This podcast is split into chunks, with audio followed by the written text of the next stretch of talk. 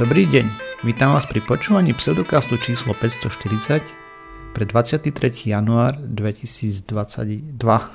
Vo virtuálnom štúdiu vítam Miroslava Gábika alebo Osirisa. Čau. Jakuba Rafajdusa alebo Kupka. Ahojte. Vladimíra Šmocera alebo Joinera. Zle som to dal. Nie, dobre si to dal, veľmi dobre si to dal. a ja som Radoslav Lasatý alebo Martin. Čaute. Sme podcast do vedia a skepticizme, vede sa nevenujeme profesionálne, takže ak nájdete nejaké nezrovnalosti, nepresnosti, píšte na kontakt zavinač pseudokast.sk. Ako spravil poslucháč minulý týždeň? Uh, no dobre, takže ako sa vám darilo chlanie, ako sa máte? A kde sú tie časy, keď to bolo na prd? Teraz je to mega na prd? Samozrejme, furt je to horšie a horšie. Hej no. Ako ide nahrávanie Joinitu? Um, je to také, akože nahrávanie je, je super. Um, vypúšťanie je super. Uh, čítať komentáre na Facebooku menej super.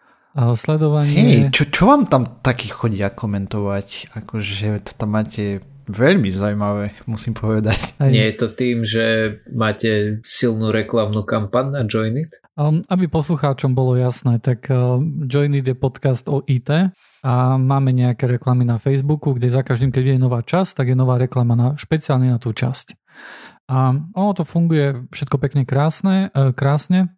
Môžeme si tam špecifikovať, že koho sa snažíme zacieliť tou reklamou. No a niekedy si tak poviem, že tak skúsime to dať Facebooku a povedať Facebooku, že Facebook inteligentne nájdi a a určí, že, že komu je, pre koho je toto určené. To bol aj prípad tejto reklamy, poslednej časti vlastne, ktorá vyšla.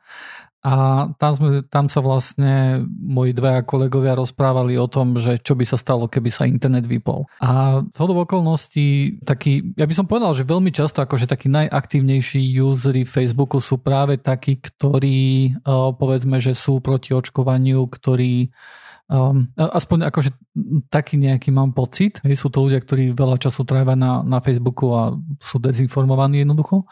A títo začali hromadne odpovedať na, na túto reklamu a na ten post. Hej, spôsobom, že no tak čo, tak budeme ako budeme žiť ako doteraz, hej, aspoň ľudia budú mať vlastné názory a, a tak ďalej.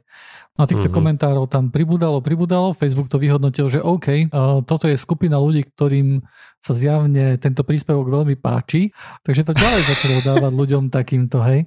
Takže Aha. neviem, akože včera tam bolo nejakých 40 príspevkov, 40 komentárov a neviem, koľko je tam dnes, ale ono to akože rastie raketovo. Super. Že už sa to samo poháňa, hej, ten, tá špirála sa roztočila. Áno, áno. Hej, len asi zlým smerom, nie, ten, nie publikum, ktoré chceli práve osloviť. A, a... a oni to ani to, ono to ani nie je celkom také publikum, pretože tí ľudia neklikajú na linku a nejdú si vypočuť podcast. Hej, ešte lepšie, len zase Facebook. No my sme mali takýto pokus od jedného pána, som to vysvetlil a potom zmazal svoj komentár, neviem prečo. To som nemazal ja. Ja som zmazal len jeden, kde tvrdil plnú sprostosť. Nejakú si vyťahol, jedna babka povedala dačo, hej. A som mu dal týž, asi týždeň čas, že by to doplnil o zdroje, teda z ktorých čerpal toto tvrdenie, lebo ja som to nenašiel jednoduchým uh, hľadaním, ani zložitejším asi. Minimálne 10 minút som tomu venoval, čo je brutálne veľa na searchej. A tak som si povedal, že viacej ja tomu nechcem obedovať zo svojho času, no a potom som to zmazal. Počkaj, ty si to zmazal, alebo on to zmazal, teraz som zmetený? Nie, ja som zmazal len tú časť, kde tvrdil nejakú plnú sprostosť, hej. Tie mm. zvyšné sprostosti, čo tam rozprával, uh, som tam nechal. Hej. No a potom, potom týždni som mu aj napísal, že tamto som zmazal, lebo že takéto blbosti si môže písať na svojej stene a nie na, nám tam, hej. A ešte som aj napísal, že sa nerozumie ničomu. Dal som mu zo pár príkladov, tak lebo on tam prirovnával vírus k myši a garážovým vrátam a podobným nezmyslom. Mm. Tak som vysvetlil, že keď začne fúkať vodu na látku, že pre, neprejde kopec vody cez tú látku, hej, a proste a tam som dal nejaké jemné sito. Molekula vody je pritom úplne malička. No. A tak a, a potom zmazal kompletne celý svoj príspevok, tak možno si uvedomil, že fakt o tom nič nevie. Ako ja tiež o tom dokopy nič neviem, ale viem výrazne viacej, než vedel on. Lebo si povedal, že s žiadnym internetovým diktátorom sa baviť nebude, čo cenzuruje, nenávidí pluralitu názorov. áno, áno, presne tak. No dobre, takže poďme na témy a začneme rovno tou... Bude to oprava, Joiner? No, bude to oprava, pretože uh, napísal nám Michal, uh, v krátkosti písal toto. Ahojte.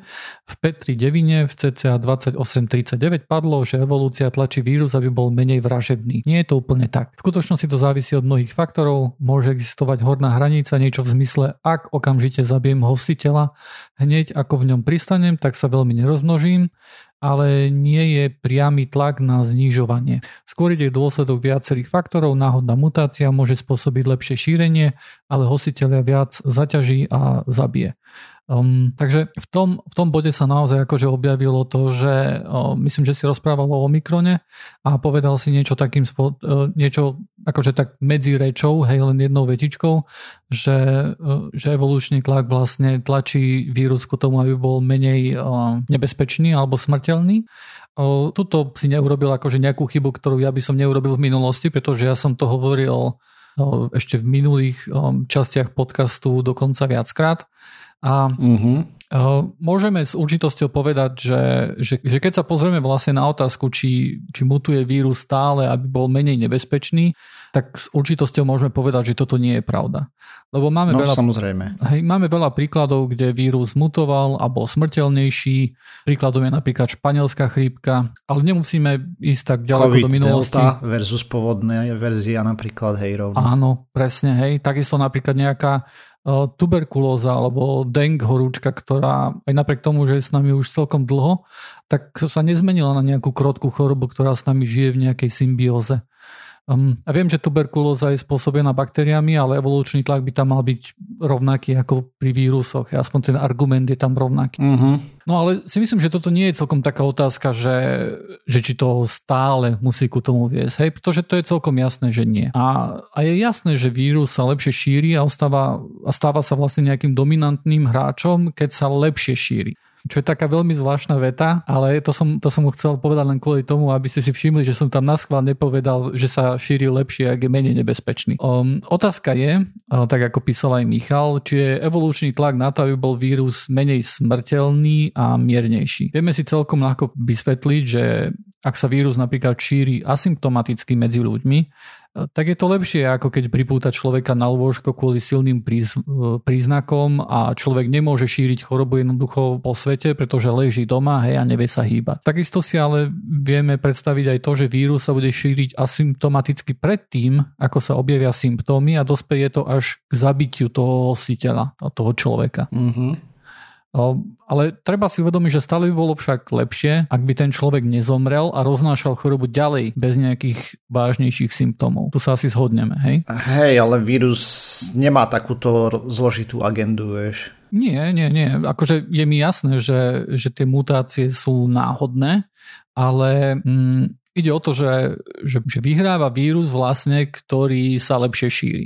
A lepšie sa šíri vírus, ktorý, ktorému je umožnené šíriť sa dlhšie vďaka tomu, že nepripúta človeka hneď po prvom dní na lôžko a človek má také silné symptómy, že nikde nemôže ísť medzi ľudí. Uh-huh. Ideálne by bolo, keby ten človek eh, neumrel aj preto, že ho potom môže ten vírus šíriť znova, ak by samozrejme sa vyhol imunite ten vírus. Áno, áno.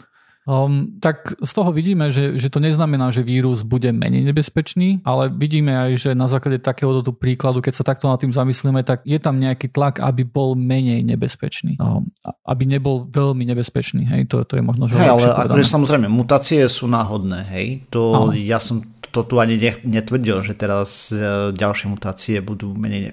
Kupko aj rovno to tam povedal, že čím viacej sa bude tento Omikron šíriť, aj tým viacej ďalších mutácií bude a mm. ďalší variant môže byť kľudne delta na druhu, hej. Áno, áno.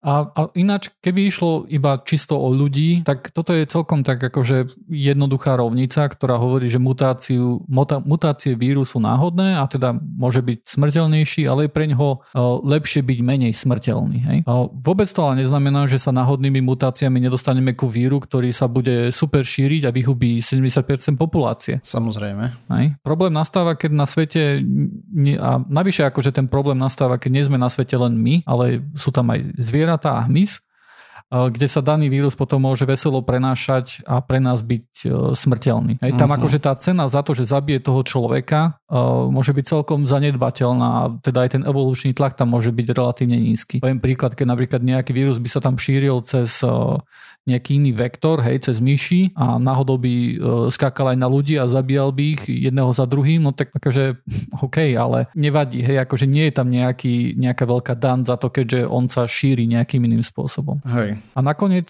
tu máme evolučný tlak, ktorý tlačí na to, aby sa vírus vyhol silnej imunitnej odozve, lebo čím dlhšie, ak vôbec, sa vírus v tele môže množiť bez toho, aby mu do toho veľmi šprtal imunitný systém, a čím dlhšie sa takto môže množiť, tým väčšia šanca, že um, dostane nejaké iné prospešné mutácie, ktoré pomáhajú mu znovu šíriť sa.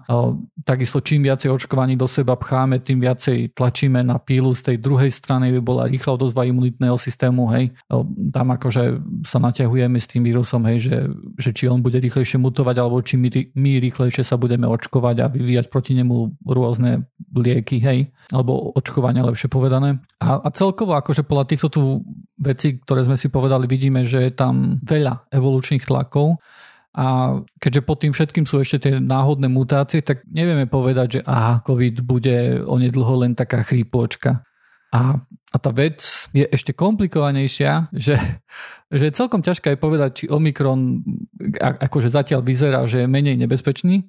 Tak no VH celkom... už vydalo varovanie, že nemajú tak sa vyjadrovať médiá a ľudia, mm-hmm. že je mhm. menej nebezpečný, lebo proste zaťažuje zdravotný systém brutálne a kopec ľudí na to umiera. Áno, môže byť, môže byť, že akože v úplných číslach to je horšie, hej.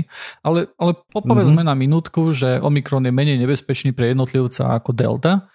A, ale hej, nemôžeme... to sme to aj spomínali minule. Ale, áno, ale nemôžeme, akože veľmi ťažké na základe to povedať, že, že on sa tak vyvinul. Pretože mnoho ľudí sa už dostalo do kontaktu s covidom, či už cez očkovanie, alebo ochorenia, alebo oba. A môže byť, že ten imunitný systém už jednoduché lepšie pripravený na to ochorenie a to ochorenie nie je už také nebezpečné kvôli tomu, že sa s tým mnoho ľudí stretlo. Hej. To, je, to je už relatívne akože ťažké momentálne odfiltrovať s tými dátami, ktoré to, máme. Ja to poviem tak, že presné data uvidíme. Zhodou dnes som linkoval na váš Discord, hej, mm-hmm. jeden článok, kde robili vlastne analýzu a analýzy meškajú približne pol roka, hej. To bola, myslím, že od mája do decembra analýza a vyšla v januári. To znamená, že keď začneme, že decembrová vlna Omikronu, že v decembri začala vlna Omikronu, čo no, možno, dajme tomu, tak 5 mesiacov alebo 4, hej, plus ešte mesiac na analýzu a tak ďalej, tak tam potom uvidíme nejaké dáta reálne, poriadne. Áno, ale vidieť dáta akože ešte ohľadom toho, že či ten vírus je naozaj menej nebezpečný, alebo či je to jednoducho e, artefakt toho, že už viacerí ľudí sa stretli s nejakým No to uvidíš na tom, že koľko, uh, hej, koľko nezaočkovaných dostaneš do nemocnice. Lenže Ale tu nevieme, že či oni už sa nestretli predtým, hej, Presne. to je tiež ešte otázka. Hej. Mm. Nevieme, či už prekonali, či um, a tak, hej. Takže toto tiež môže tak trošku zahmlievať tie dáta, ktoré máme. Takže celkovo oprava je to správna, hej, ten, ten tlak nejaký tam je, ale sú tam aj iné tlaky a celé je to, ako tak väčšinou to býva, furt je to komplikovanejšie, ako, ako by sme chceli, hej, ako by bolo pekné. Imunitný systém je tak komplikovaná záležitosť, brutálne, že proste to v princípe uh, odborne sa k tomu dokážu vyjadrovať iba, iba imunológovia, aj tí, čo to majú naštudované správa zľava z hora z dola, hej. Proste, lebo ináč, toto sú knihy a knihy, čo a nehovoriac o tom, že ešte oni sa sami so sebou niekedy nevedia dohodnúť, lebo no, je viacej je problém, hypotéz, ako to celé funguje. No tak nevieme, hej, presne. A možno no, by stalo za zmenu ešte to aj spomenúť, že celé očkovanie je len to, že adaptívnemu imunitnému systému podsunieme nejaký proteín a ten sa ho naučí, hej. Alebo nejakú skupinu proteínov alebo nejaké tvary a podobne, že sú nebezpečné. Hej, a ty tam máš ešte, ja neviem, komplementárny imunitný systém, hej, ktorý zvyčajne otočí vo veľkom na vírusy a tak ďalej, keď nastaví infekcia naše biele krvinky, alebo teda no makrofagy tiež žerú všetko, čo sa dá. a tak. Proste je to komplikované mega. A samotné uvidíme, mutácie no. víru, hej, kvôli tomu, že sú náhodné, to je tiež akože to komplikujú poriadne. Uh-huh. Takže ďakujeme za opravu. Hej, samozrejme, ďakujeme, ďakujeme. A napríklad, ja to poviem tak, že môj pred, predchádzajúca vedomosť, a nikdy som aj nekonfrontoval, bola tak, že reálne je tam nejaký poriadny tlak na to, hej, ale realita je taká, že nie je takmer žiaden. Uh-huh. Trošku je, ale, ale ale veľmi, veľmi maličký. Je, ale je to, je to veľmi komplexné. Hej? Ja, ja som tiež mm. akože bol to takého istého názoru, že ten, že ten tlak tam je, ale som si myslel, že ten tlak e, je, že je to, že je to komplikovanejšie kvôli tým e, tomu, že to môže skákať na iné zvieratá a tak ďalej. Ale akože v skutočnosti je to ešte komplikovanejšie. No jo. No ale podľa toho, čo ste doteraz rozprávali, mm-hmm. tak som to pochopil tak, že dobre rozumiem tomu, že vírus sa chce množiť. Hej, to, to je všetko. Proste vyhráva ten, ktorý sa dokáže čo najviac namnožiť. Hej, on vytlačí ostatné varianty tým pádom. Jo. A v prípade, že bude svojich hostiteľov zabíjať, tak sa nemôže množiť. O, to... To môže byť pravda. Ľudí je, ako... Za prvé, ľudí je strašne veľa. Toto by znamenalo, že ťa zabije za takú rýchlu chvíľu, že proste tá rovnica je výrazne komplikovanejšia. Okay. A, ale ako, ako Michal hovoril, tak e, áno, je tam tá horná hranica, keď jednoducho povedzme, že nastane tam nejaká taká mutácia, ktorá zabije ešte toho hostiteľa, v ktorom sa nachádza a tým pádom má mm-hmm. veľmi stiažené sa vlastne šíriť. A áno, hej, akože je tam nejaká taká horná hranica kde, kde, je veľmi silná, kde je veľmi silná tá daň e, za to, aby takáto mutácia sa ďalej nešírila. E, celé to začína byť komplikovanejšie, ak si predstavíme, že tie vektory šírenia môžu byť iné a nielen medzi ľuďmi. A takisto mm-hmm. to môže byť komplikovanejšie kvôli tomu, že, e, že vírus sa napríklad môže začať šíriť, môže nastať mutácia, že sa bude šíriť asymptomaticky povedzme jeden mesiac, hej, to bude šíriť po svete a potom odrazu odkvecneš mm-hmm. na zem a, a zomrieš, hej. Áno, tak okay. som napríklad vždycky hral tú pandémiu, áno. čo bola tá hra. Áno. Hej, tak to bola najlepšia stratégia, hej. Len, len to bola nerealistická stratégia, pretože tá, tá mutácia v tej hre, o ktorej sa rozprávame, tak tam nastala všade. Hej, pričom, hej, áno, áno. Svete.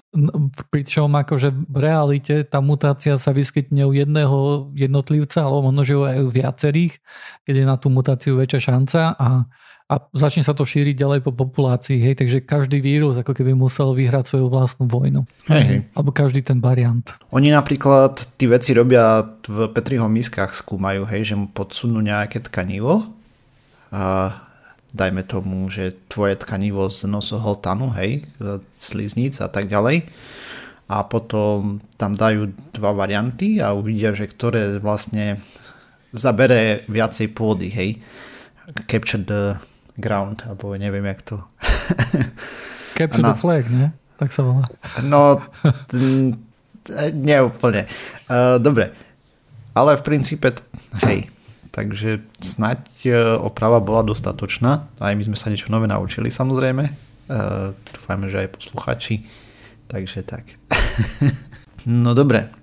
Poďme sa teda pozrieť na jednu veľkú vec, ktorá sa udiala a budeme sa baviť o xenotransplantácii, teda medzidruhovej transplantácii. Pravdepodobne ste o tom všetci počuli, lebo niečo sa stalo v januári tohto roku.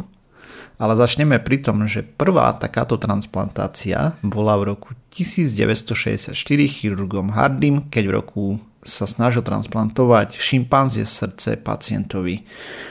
Pacient zomrel do dvoch hodín, hodinu niečo žil proste, no. A nebolo to náhodou ešte skôr, keď sa, keď sa snažili prvýkrát napríklad o transfúzie krvi? Len a to teda... nie je xenotransplantácia. Transfúzia krvi. Aspoň teda, pokiaľ viem, tak sa tam neráta. Alebo Dobre, teda... Lebo ak si správne spomínam, tak oni sa snažili tiež z ovce, alebo z čoho to bolo. Tiež to pacient nerozchodil. Akože tam, no.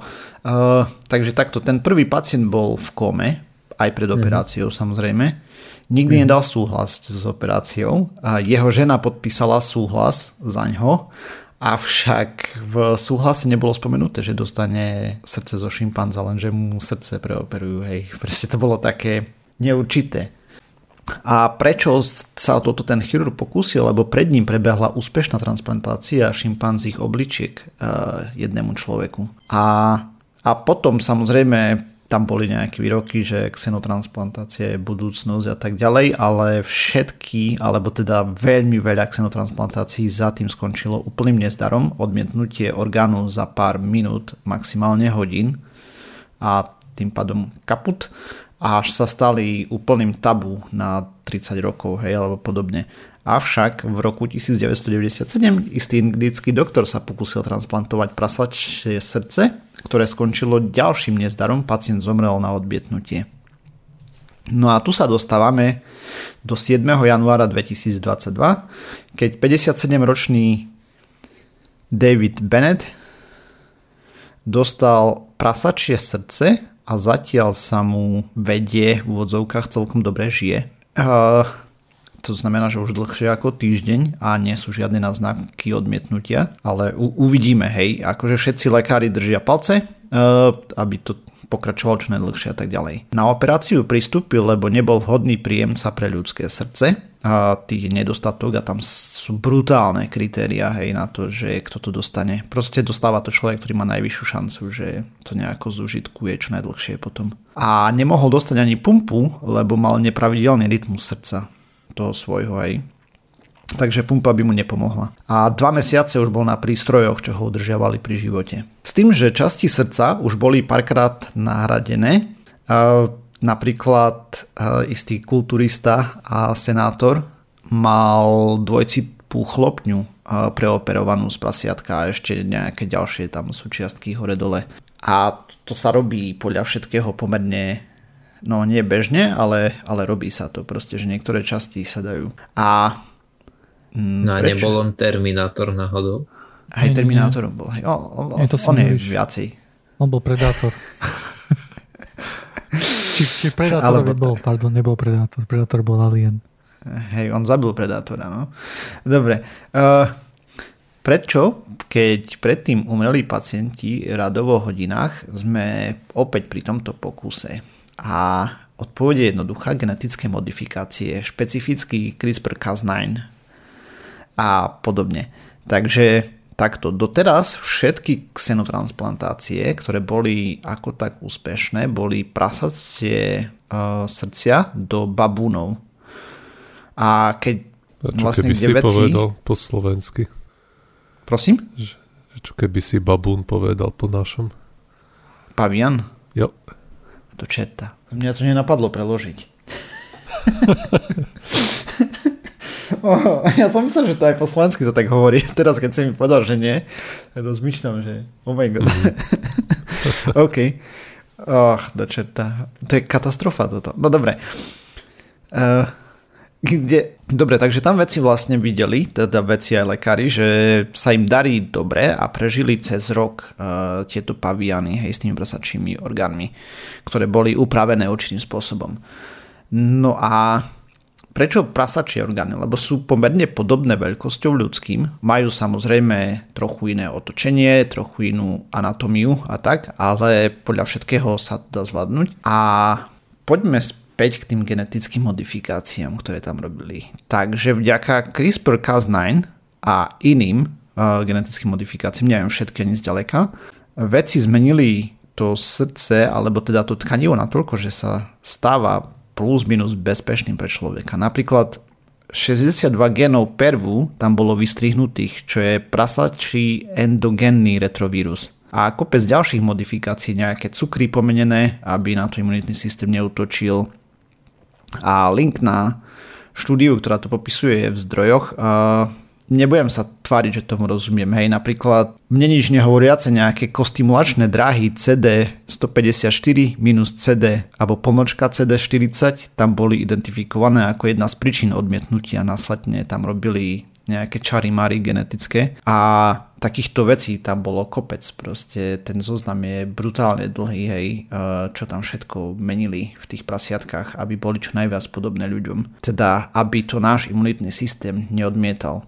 No a prečo prasatá, hej, lebo v princípe ich strašne veľa, uh, miliardy, nakoľko ich papáme vo veľkom, takže poznáme pomerne dobre ich anatómiu.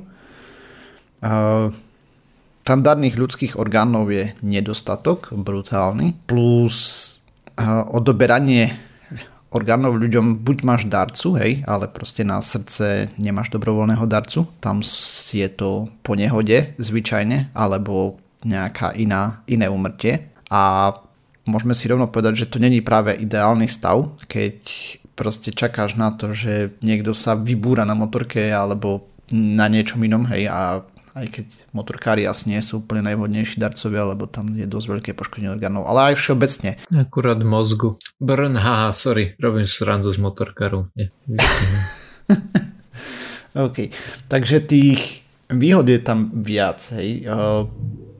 Kebyže toto sa podarí, čo lekári držia palce, tak potom vieme robiť operácie takým spôsobom, že to budeš mať naplánované. To znamená, že to prasiatko bude živé až do momentu, keď proste z neho ten orgán budú vyberať a dávať tebe, kdežto v prípade, že niekto zomrie, tak tam kopec tých zvláštnych procesov prebieha, hej, nedostatok kyslíka, nedostatok e, živín a podobne pre ten orgán a proste je to šok, hej, nejaké enzymy hore dole tam lietajú a tak, e, proste žiadna zabava. No, tu treba spomenúť to, že to má aj brutálne rizika, hej, takáto transplantácia. Napríklad FDA nariadzuje sledovanie pacientov s xenotransplantáciou po celý zbytok života a v prípade, že prepukne nejaká zonoza, čo je vlastne prechod infekcie zo zvieratá na človeka, karanténa po zbytok jeho dní, hej, alebo, alebo neviem.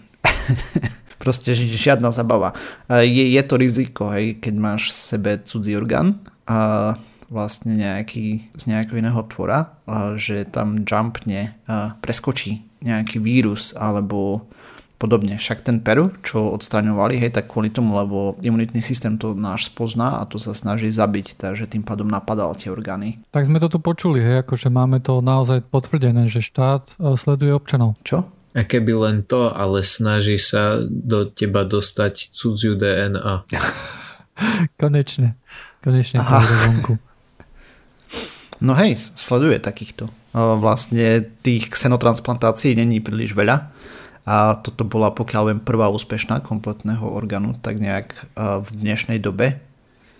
S tým, že tam sú ďalšie adepti, hej, ako obličky napríklad a podobne kde by to netrebalo vlastne z ľudí vyberať, hej, čo proste majú, Dve. dajú niekomu, kto nemá ani jednu a, a, a tak ďalej a tak ďalej. Tam je proste toho kopec, čo by to mohlo priniesť. Samozrejme sú tam brutálne rizika. Takže dúfajme, že pacientovi sa bude dariť dobre a bol by to super krok dopredu.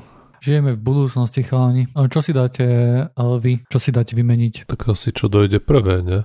Tak ja budem potrebovať oči asi lebo nevidím dobre do ďalky. Napríklad u teba by som hádal, že to budú vlasové korienky. Je to pravda. Vlasové korienky sa už dajú teraz nastreliavať, nie? Nejaké sú metódy na nastreliavanie vlasov alebo niečo také, neviem. Neviem, Aj, jak to funguje vôbec. Ale akože... sa mi zdá, že som o takom dačom počul.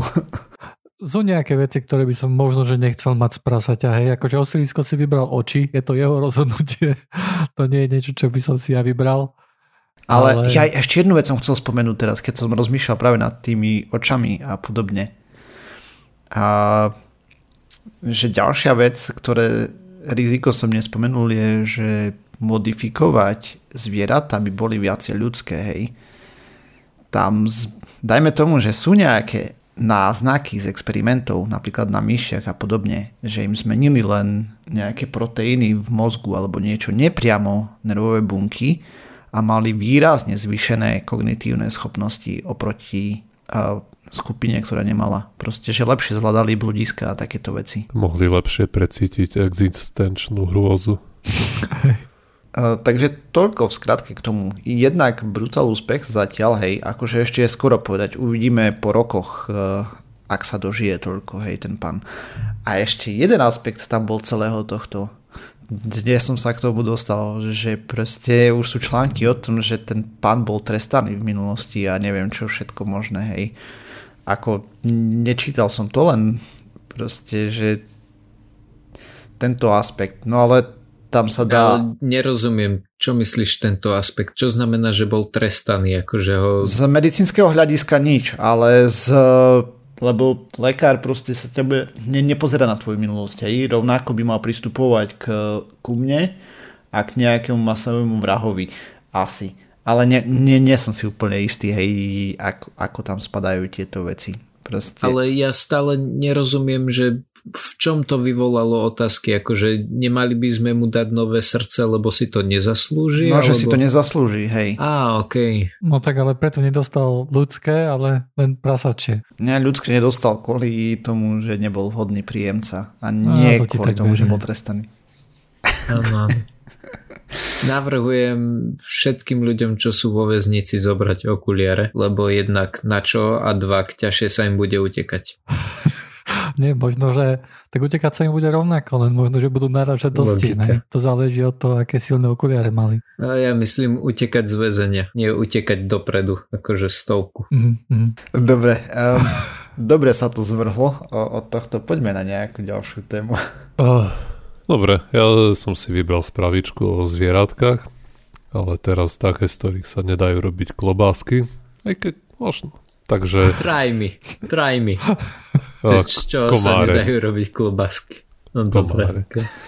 Ale dalo by sa, hej, lebo z hmyzu už, už vieme, hej, z rôznych váriev, hej, zoberieš, pomačkáš, pomelieš a vyjde ti proteínová pasta. Ja som videl dokument o Afrike, kde z mušiek robila meso, ako no, no nie práve. meso, bielkovinový Fašírky. Mm-hmm. To zbierala vlastne zo vzduchu, len tam mávala s takou mm. sieťkou, potom to zoškrabala a upiekla. Mm. No teoreticky z komara by si vedel aj krvavničky urobiť.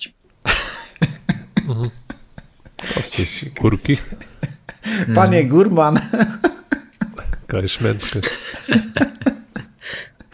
Uh, dobre, takže o čom tá spravička je? Uh, uh, no, vieme, že komáre prenašajú veľa chorób a medzi iným hej, bola tu snaha vypustiť do prírody nejaké geneticky modifikované komáre, o tom sme tu už viackrát hovorili. To sa už aj stalo. Ktoré, a už sa stalo, hej, a, ktoré mali ste za cieľ, no alebo boli tak modifikované, že ne, neboli alebo tie ich, tých potomkovia neboli veľmi súci pre život a proste nastal tam nejaký kolaps tej populácie. Áno, ale otázka pri tom prístupe, alebo jedna z otázok je, že ty musíš toho komára modifikovať tak, aby bol dostatočná lemra na to, aby proste tá jeho, jeho aby tí jeho potomkovia vydochli, ale zároveň nesmie byť príliš veľká lemra, aby sa s ním vôbec niekto chcel množiť a aby sa k tomu množeniu nejak dostal. A jeden z tých aspektov, vlastne, ktorý tam treba zvážiť, je ten, ako si komáre hľadajú partnera pre párenie. A ten spôsob prišiel celkom zaujímavý a to je v zásade dôvod, prečo som si tú spravičku vybral. A čiže výskumníci si zobrali hromadu samčekov komárov samičích a zamerali sa práve na to, ako si hľadajú partnera. A komáre sa pária vo vzduchu, aspoň až teda oni skúmali špecifický jeden typ, Anopheles gambiae, a to je jeden z tých druhov, ktoré šíria maláriu, ktoré vieme, že postihuje obrovskú časť tej ľudskej populácie a v uplynulých rokoch na to umrie povedzme 600 700 tisíc ľudí do ro- roka. Takže je to veľký problém. No a tieto komáre sa stretávajú vo vzduchu, ale ako sa hľadajú, to je, to je veľmi zaujímavé. A pretože tie komáre ako lietajú, oni sa musia spoliehať na sluch a za pomoci sluchu ten samček hľada samičku. Ale finta je v tom, že keď tá samička komára lieta, ten zvuk, ktorý vydáva tým kmitaním krídel je príliš vysoký a ten samec uh, sám o sebe ho nemôže počuť. Ale oni majú nejaké špeciálne ucho, ktoré, alebo nie že špeciálne ucho, ale proste dochádza tam k tomu, že keď aj ten samec je vo vzduchu, aj samička, a teraz tie zvukové vlny od uh, samičky vojdu do toho uh, samčekovho ucha a tam interferujú so zvukom, ktorý generuje jeho vlastný let, tak z toho vidie nejaký zvukový artefakt, ktorý má nižšiu tú frekvenciu a už ho dokáže počuť. Mm. A to, čo oni počuje, samozrejme z podstaty veci nie je možné nejako nahrať, pretože ten zvuk existuje len v uchu letiaceho komára, samčeka. Hmm, neviem, nakoľko najmenší mikrofón, aký je malý. Či to není už len pár atomov. Hej, ale on musí byť v letku, ten, ten komár, hej. No však to aby tam došlo k tej Aha, akože asi, asi je to ešte do komárieho ucha, hej. hej. Okay. No ale a výskumníci, vidíš, škoda, že na to nešli tvojou metódu. A tí, tí blbci si vybrali nejakú inú metódu. No toto je katastrofa. Uh, ich uh, experimenty spočívali v tom, že zobrali si nejaké terária a tam teraz uh, napríklad dali 100 samčekov a nahrali to s nejakými veľmi citlivými mikrofónmi. Potom tam dali 100 samičiek a nejaké zmiešané pomerie 50 na 50 napríklad. A vlastne merali ako vlastne aké zvuky aj vydávajú pri lete mm-hmm. tie rôzne komáre. A takisto sa tam snažili nasimulovať nejaké vonkajšie podmienky, že to nahrajú ráno, na obed, večer, rôzna veľkosť vzduchu a, a vlastne podobné premenné tam mali. No a zistili, že tí samčekovia, keď e, prichádza súmrak, tak e, mávajú krídlami asi 1,5 krát rýchlejšie ako samičky a vlastne vtedy najlepšie môžu e, započuť tú samičku. Lebo vtip je v tom, hej, že komáre samozrejme sa pária pod večer, keď je súmrak a vtedy vylietajú nejaké veľké roje tých komárov a to, to sú najmä samčekovia. Tých samiček je tam len záhrsť teda v tých rojoch a preto je veľmi kritické, aby oni proste vedeli započuť tú samičku, lebo inak uh, hej, k ničomu nedojde. No a, a práve kvôli tomu hej, musia mávať s tými krídlami jedna pokrát rýchlejšie, čo je a samozrejme energeticky o dosť náročnejšie pre tie komáre. Mm. A preto to, a teda zrejme preto to nerobia aj celý deň, iba a vlastne v ten podvečer, keď majú najväčšiu šancu nájsť tú samičku. No a vlastne to, to je, to, to, je, to bol výstup z tých experimentov, hej. A a vlastne autori sa vyjadrujú v tom zmysle, že k čomu to je dobré. Keď som to začínal čítať, som si hovoril, že tak čo, tak dajú reprak ku močiaru, aby s tým nejak, vieš, aby do toho poštuchli oh. zlým smerom, aby sa nenašli.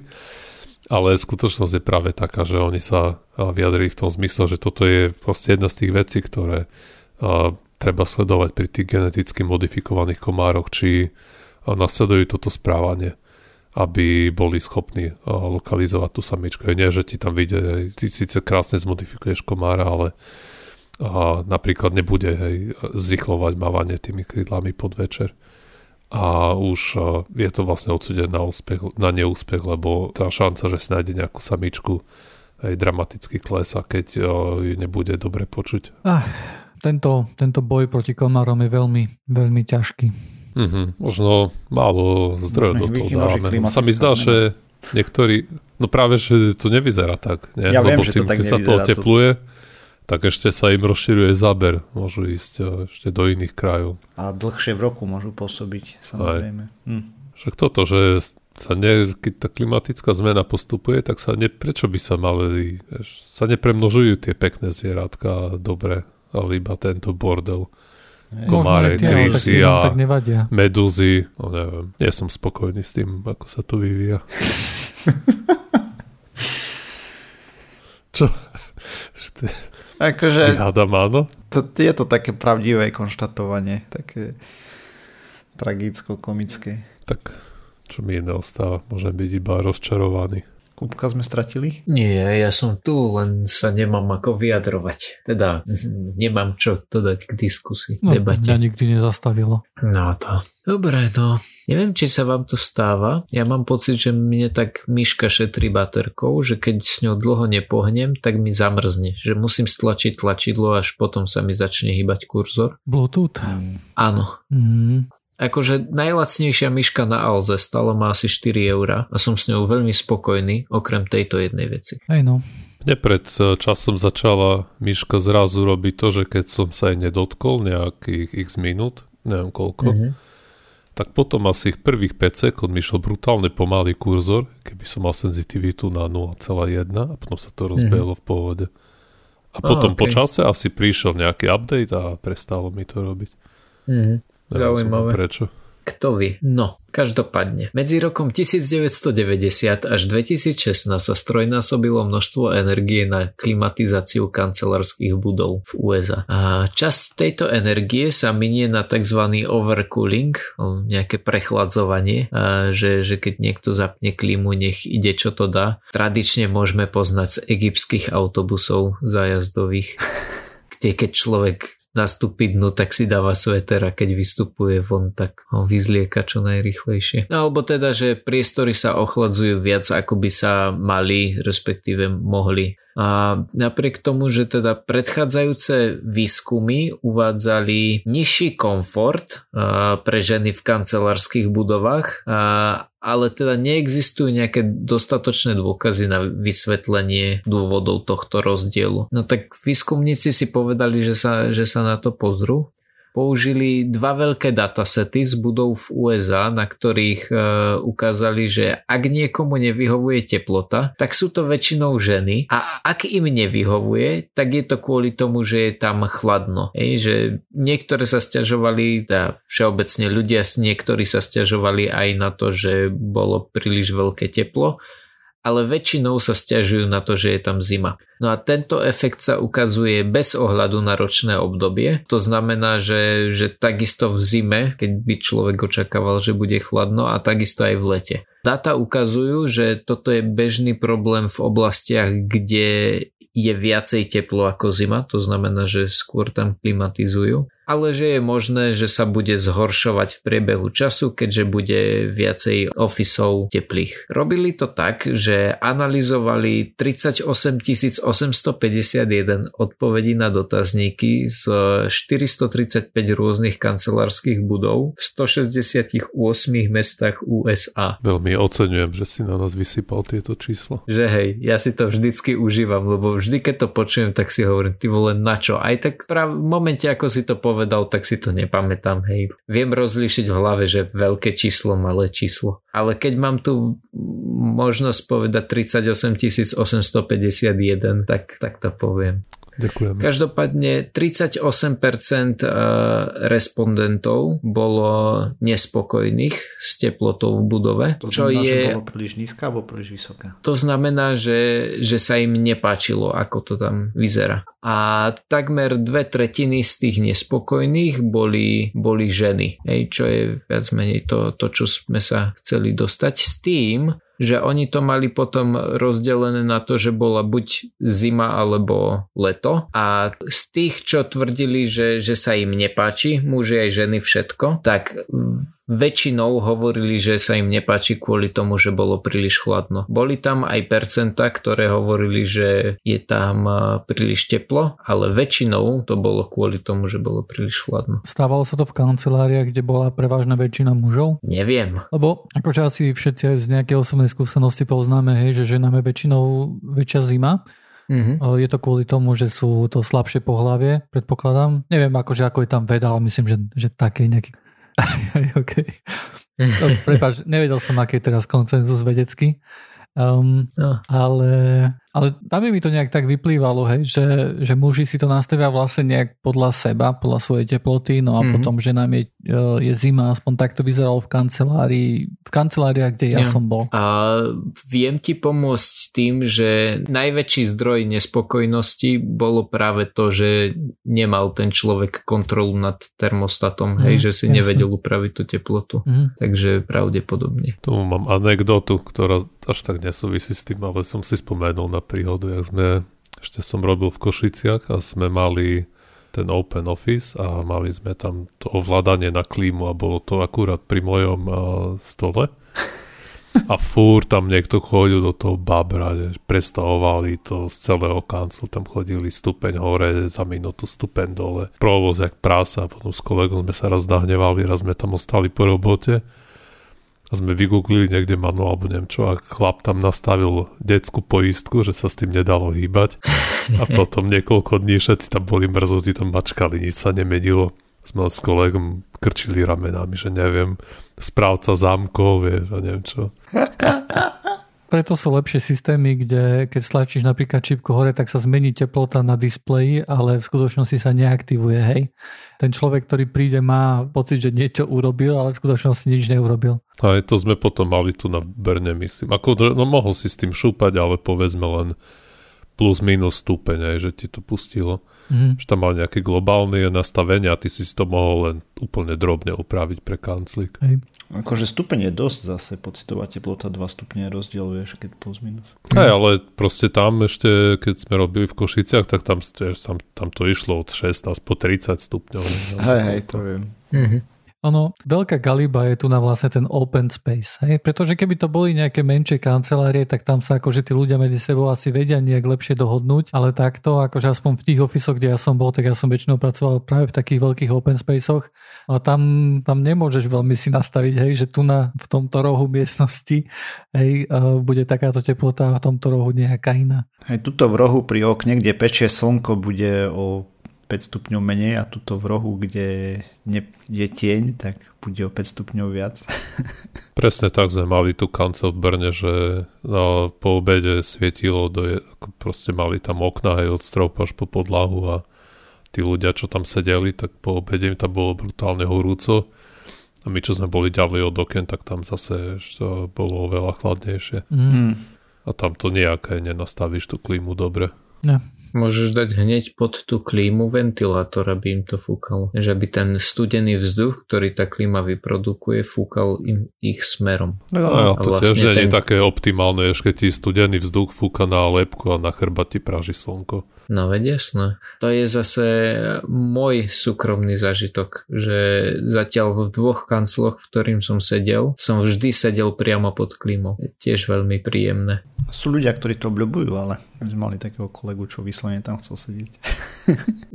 mne to napríklad sa, mne sa to páči teraz, lebo tá klíma je dostatočne vysoko nado mnou, to znamená, že keď fúka, tak fúka ponad mňa. Mm. Že, že nefúka na mňa, ale ide to ponad mňa Vždy sa ma pýtajú kolegovia, že či mi to nevadí, hovorím nie, lebo ja tu vôbec akože mne sa tu vzduch nepohne. Ale v tom predchádzajúcom kancli, keď začalo fúkať, tak som si dával bundu. No. no lebo, lebo som to cítil na chrbte. Ja by som navrhoval trošku inú taktiku. Keď na budúce sa ťa budú pýtať, či ti to vadí, tak samozrejme povedať, že e, je to strašné, ale tak niekto tu sedieť musí a tak sa obetujem kvôli vyššiemu platu. Mm.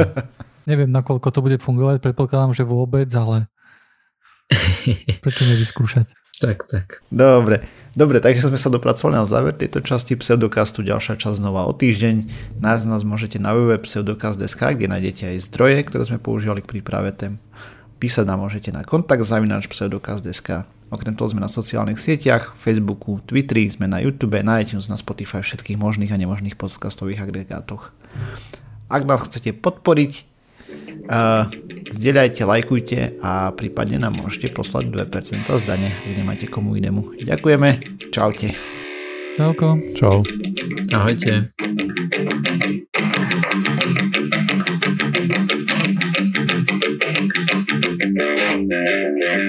Thank.